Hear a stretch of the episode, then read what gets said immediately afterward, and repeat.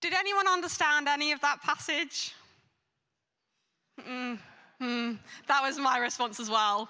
Um, so, what I'm going to do, um, we're going to actually start with some questions to kind of get us thinking about creation because this, eve- this evening we're thinking about like harvest and what that looks like to care for God's creation. So, if you're not in a group or you feel like you want to join another group, join in. We're going to have some discussion times throughout my talky bit, um, which is what we do at youth. So get comfortable with chatting to your neighbor because you're going to be doing that during the service. So the first questions are, if we can get them up on the screen. The PowerPoint presentation didn't work this morning either. So, we're okay, great. So, we're just going to be sharing for like a few minutes as a kind of warming you up to conversation what are your fun facts about creation? I'll be sharing some later. Um, or your favorite part of creation, or what makes you feel close to creation and to God through creation. Have a little chit chat. We won't be sharing them back, so don't worry. Just in your groups, have a conversation, um, and then I'll kick off with the next part. You have like five minutes.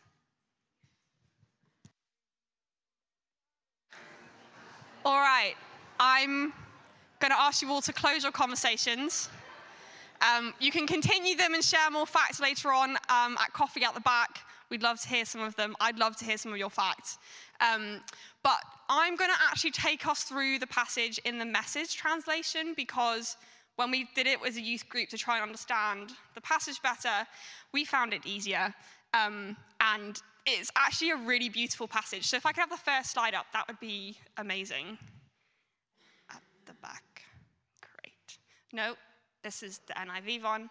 Great. Okay, so the first line of the message translation is We look at this son, Jesus, and we see the God who cannot be seen. So when we try and understand who God is, sometimes it can be really confusing because he's so big and he seems like this big dude on a cloud. Some people have that image, right? But that's not actually who God is. Like, God is Jesus, which is kind of cool. And we get to read about him in the Bible and understand what he's like and his character and his actions and the way that he interacts with humanity and the world. And because we can actually see Jesus, or people saw Jesus, and we get to read about him, we can then also see a God who can't be seen and we can't touch him. But during Jesus' lifetime, people actually got to interact and touch and hear straight from the mouth of God, which is awesome. So line one, I could go on about forever, but we've got quite a lot to go through. So the second line is um, we look at this son and see God's original purpose in everything created. And the reason why we get to see the purpose of creation is because Jesus is the creator. Like Jesus, at the beginning of time, was with God, was one of God, and he was the one who created everything. So not only do we get to see what God's like as a character, as a person, we get to see the creator of the universe. Line two is equally as awesome. So all of these photographs that are being used as like the backgrounds are photographs that I've taken on my travels. Um, and I wanted to show them as an example of like the beauty of creation. Some of these are really far around the world and some of them are really close to home. So you don't have to go far to see the beauty of God's creation. Um, okay, next slide, please. This was in Bali. It was really cool. So, for everything, absolutely everything, above and below, visible and invisible, rank after rank of angels, literally everything was created by God. Um, and what I think is so cool in this is it's not just earth and creation that we get to think about, but actually the entire universe. The entire universe was just breathed out by God. Kind of wild, right? And not just that, the angels that worship him in heaven were also created by God. Like, it's just, it's mind blowing. Like looking at the galaxies and the stars, um, mind blowing. Um, okay, next slide, please. Everything, everything in him got started in him and finds its purpose in him. And this is the verse that really struck me when I was reading this passage. Because not only did Jesus create everything and start it all off, but in it, we also find purpose, we have meaning, we have value. Life has meaning and value. and there is purpose to it. We're not just here by coincidence, we're here on plan, on purpose, by God's creation. Okay, next one. Is there not a next one? There is one. Okay, great. He was supreme in the beginning, and leading the resurrection parade, he is supreme in the end. And this is what I find most mind boggling about creation and Jesus within creation is that he was the one who started it and helped create it, but he is also the one who says, The sin and the brokenness in the world is not what I want. This is not good enough. So, through the resurrection, through my death, I am going to stop that. I'm going to bring it back to where I want it to be, bring it back to completion, bring it back to wholeness. So he's supreme in the end. At the new creation, he is going to be the one there creating it. He's going to be the one that bringing us all back together because of the mess of sin in the world. Okay, next slide. So, from the beginning to the end, he is there, towering far above everything and anyone. And what I find so beautiful is that I find it really hard to grasp just how big God is. But he is so big, on the next slide, please, that he is so spacious and so expansive that everything of God, everything of creation, because everything is of God, finds its proper place in him without overcrowding. There are never going to be too many of us or too much of God's creation for him to love. And that is awesome. There are never too many people you can never, he never has favorites. He never has like, oh, I really like this part of creation, but like, it's not as awesome as this part. So like, I just want this and not that. No, no, no. He loves every single atom of creation. And it's so big. Like, just go and have a listen to some of like the science stuff around the universe. It is mind-bogglingly big. And all of it fits inside God. So God is, I don't even want to think about how big. Crazy mind blowing. Okay, next one, please. But not only that, so God is awesomely massive that he can hold it all, but all the broken things, the dislocated pieces of the universe, people, things, animals, and atoms get properly fixed and fit together in vibrant harmony. In God, there is wholeness and there is bro- like the brokenness becomes wholeness there is beauty in the brokenness and, and the way that this happens is because jesus died for us so the next slides should say, yes. And all of this is because of his death, his blood that poured down from the cross. So in the beginning, he created creation, sin entered it, stuff broke. Jesus says that's not good enough. At the end, I want you all with me in the beauty that I created it to start with. So I'm going to be the solution. I'm going to be the solution of what that looks like. Um, and so I want us to have a little think about with the next set of questions in our discussion time. Why should we care about a creation, about creation, if this world is temporary? Is this world, our earth, even temporary? Have a think, it's quite deep. Hopefully, there'll be some good conversations. But why should we care about, cre- about creation if God's going to create a new heaven and earth? You've got 10 minutes. I hope you guys all found that very interesting and enlightening.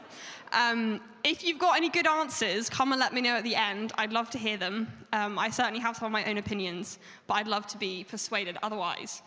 Um, so, for the next thing, can we get up the first slide?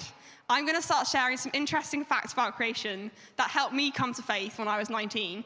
Does anyone know what this is? This also was made for the 1030 family service, so some of you this might be a little bit, you know, obvious. Anyone? A fingerprint. What's unique about fingerprints? What's cool? They're all unique. Um, and what I think is so awesome is that God's fingerprint is literally all over his creation. The uniqueness about the Christian faith and our God is that he created, saved, and remade, and will remake all of his creation.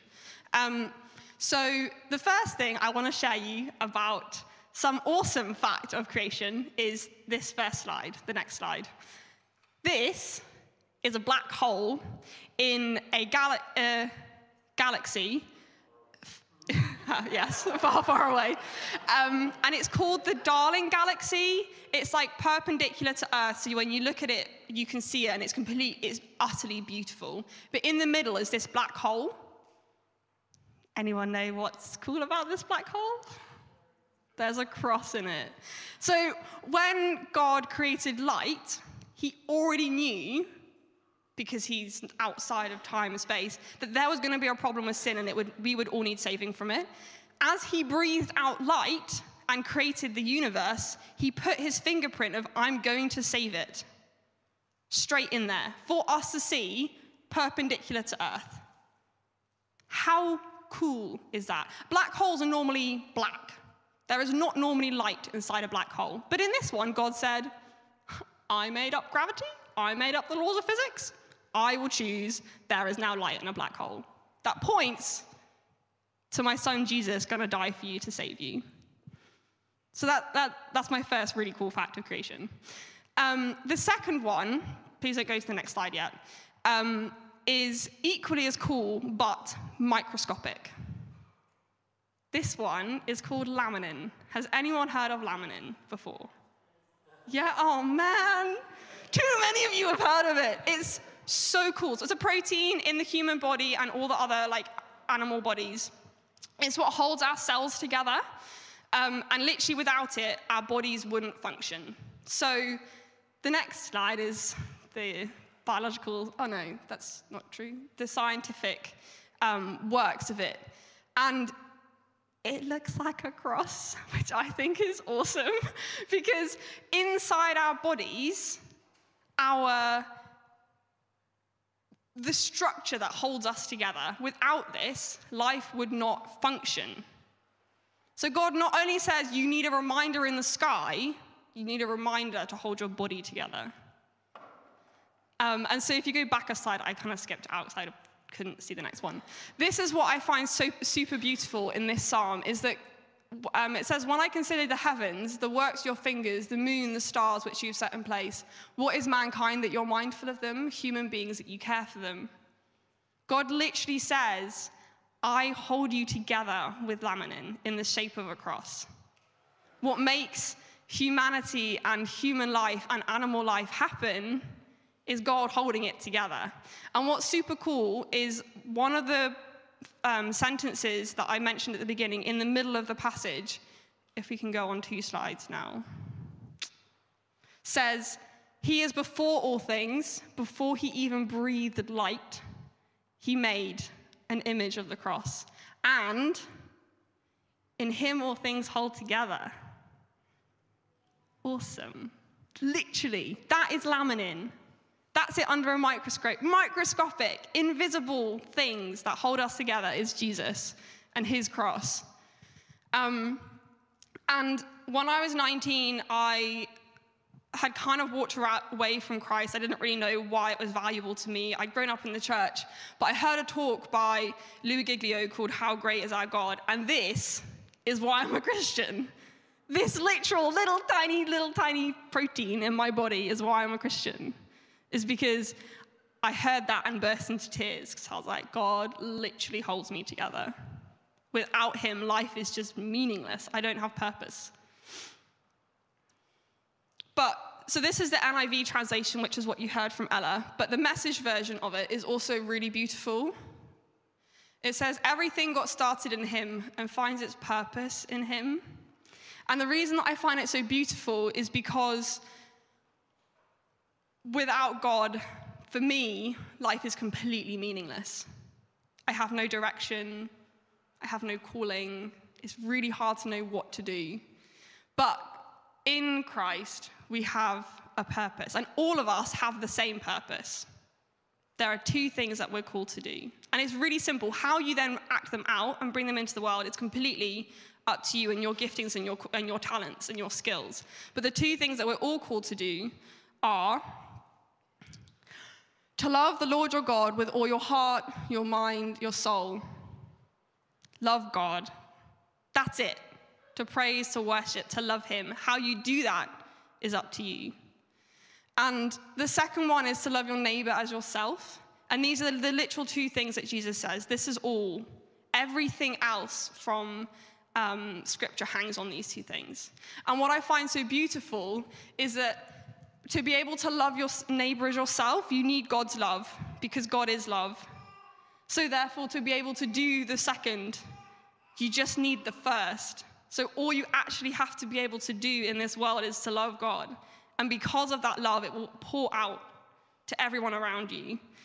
And what I find super encouraging about this is that even in a world that is broken, we aren't the solution. In a world that is broken, we aren't the ones trying to solve the problems. God is. Because all He asks us to do is to love. And God loves this world so much. So all we have to do is to ask God, how on earth do we solve climate change? How do we solve homelessness? How do we solve the brokenness? Because you've already made a way. You've already said before there was even life, my cross is a solution in light, in your first breath. He has a purpose. And, and we get to be a part of it, which is so awesome. So, what I really want to encourage us is to have a little think and a discussion in, in our groups like, what is it this week that we can do really practically and really easily to love others? Because the impact and the things that we do in England in Europe actually impact really negatively the rest of the world. Climate change has impacted the poorest of poor people decades ago before it's even started to show its effects in the UK and in Europe. And so we're not actually very loving by the actions and the, the kind of the lifestyle that we've chosen. And so what I want us to think about are what are some practical ways that we can show that we care for God's creation, and what's one thing that we'll try and do this week to change our behavior to be more loving and to show everyone around us that our God loves them more. Our God has a purpose for them, and He wants to heal and, and bring back together the creation that He created. Um, so, we're going to have a couple minutes of discussion from that. And then I would love to hear back from you what it is that you think we can try and do I've also got a list that I'll share at the end if we're struggling. But I'd love you guys to have a think about what is it that you can do to love creation. Um, has anyone got any ideas they'd love to share with the room? Please. Okay. Yeah, you can vote. Yeah. Maybe you shout it out and I'll just repeat rather than walk around. Cycling, Cycling instead of driving. Great. Okay, yeah, great option. Anyone else? What other things can we do? Pension in an ethical fund. I'm currently trying to do that at the moment. It's going to be a great option. Anyone else got anything? At the back? Yeah, serving each other, helping each other with the things that we can't do. So if you're really great and you've got time to be able to do something for other people, and then you go and serve them. That's awesome. Caring for creation, doing someone else's gardening if they can't, awesome. Um, planting bee and butterfly friendly plants, also a great option. Anyone else got anything? Things we can do this week? Switching lights off, good energy saving. Cold showers, mm. Okay, you can do that one. Anyone else got anything? Outfit repeating. Yeah. Anything else? Yeah, proper recycling rather than just binning it all. Um, I've got a whole list of things. These are things that I try and do. Um, they're really simple, so I wanted to share them with you.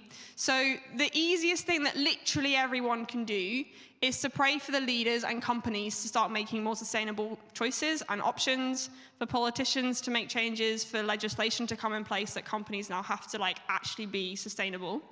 Um, switching to a renewable energy source actually can also be a lot cheaper um, and also much better for the environment.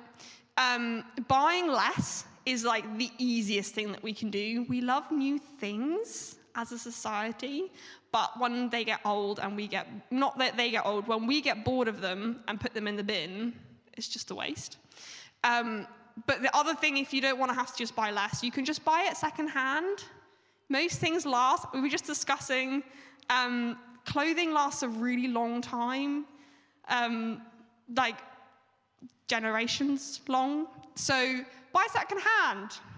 Keep it being used for longer. Um, swap things, very useful. We were talking about clothes swaps. Um, try not to use single use plastic or packaging because it doesn't ever go away.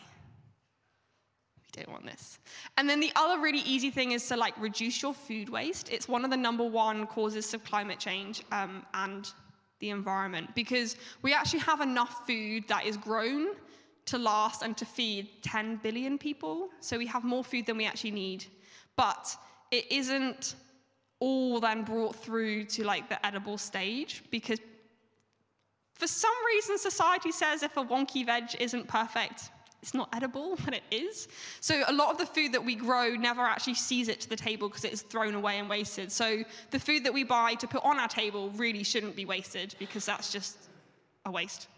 Um, and then the other thing is to try and eat locally sourced and seasonal food. If you can't go vegetarian or vegan, try and keep it local to stop it from being shipped around the world. I love an avocado, but I'm very aware they don't grow in England. Um, so, what I want to try and encourage you all is pick something from this list and try and do it this week and let me know next Sunday how you got on. Um, because it's not that we don't all have to do everything at once, which can be extremely overwhelming when they're like, you have to change your entire lifestyle. Like, I now do this, but it's taken me four years to get there, where I'm like, this is now part of my lifestyle. Just pick something small, try it out.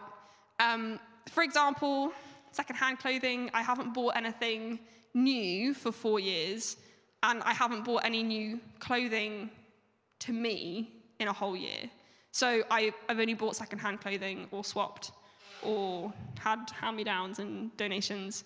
Um, this was a pillowcase, as Monique liked to mention this morning. um, you can make things from anything. You can recycle stuff. Uh, you can give everything a new life. And so I just want to really encourage you, pick something. Just make a small change to your behavior, your habits, and everything adds up. When one billion people say it's only a straw, that's one billion straws being used. When one billion people say, I don't want a straw, that's one billion straws not being put in the bin. But it's only one thing, right? But actually, it adds up because there are so many of us.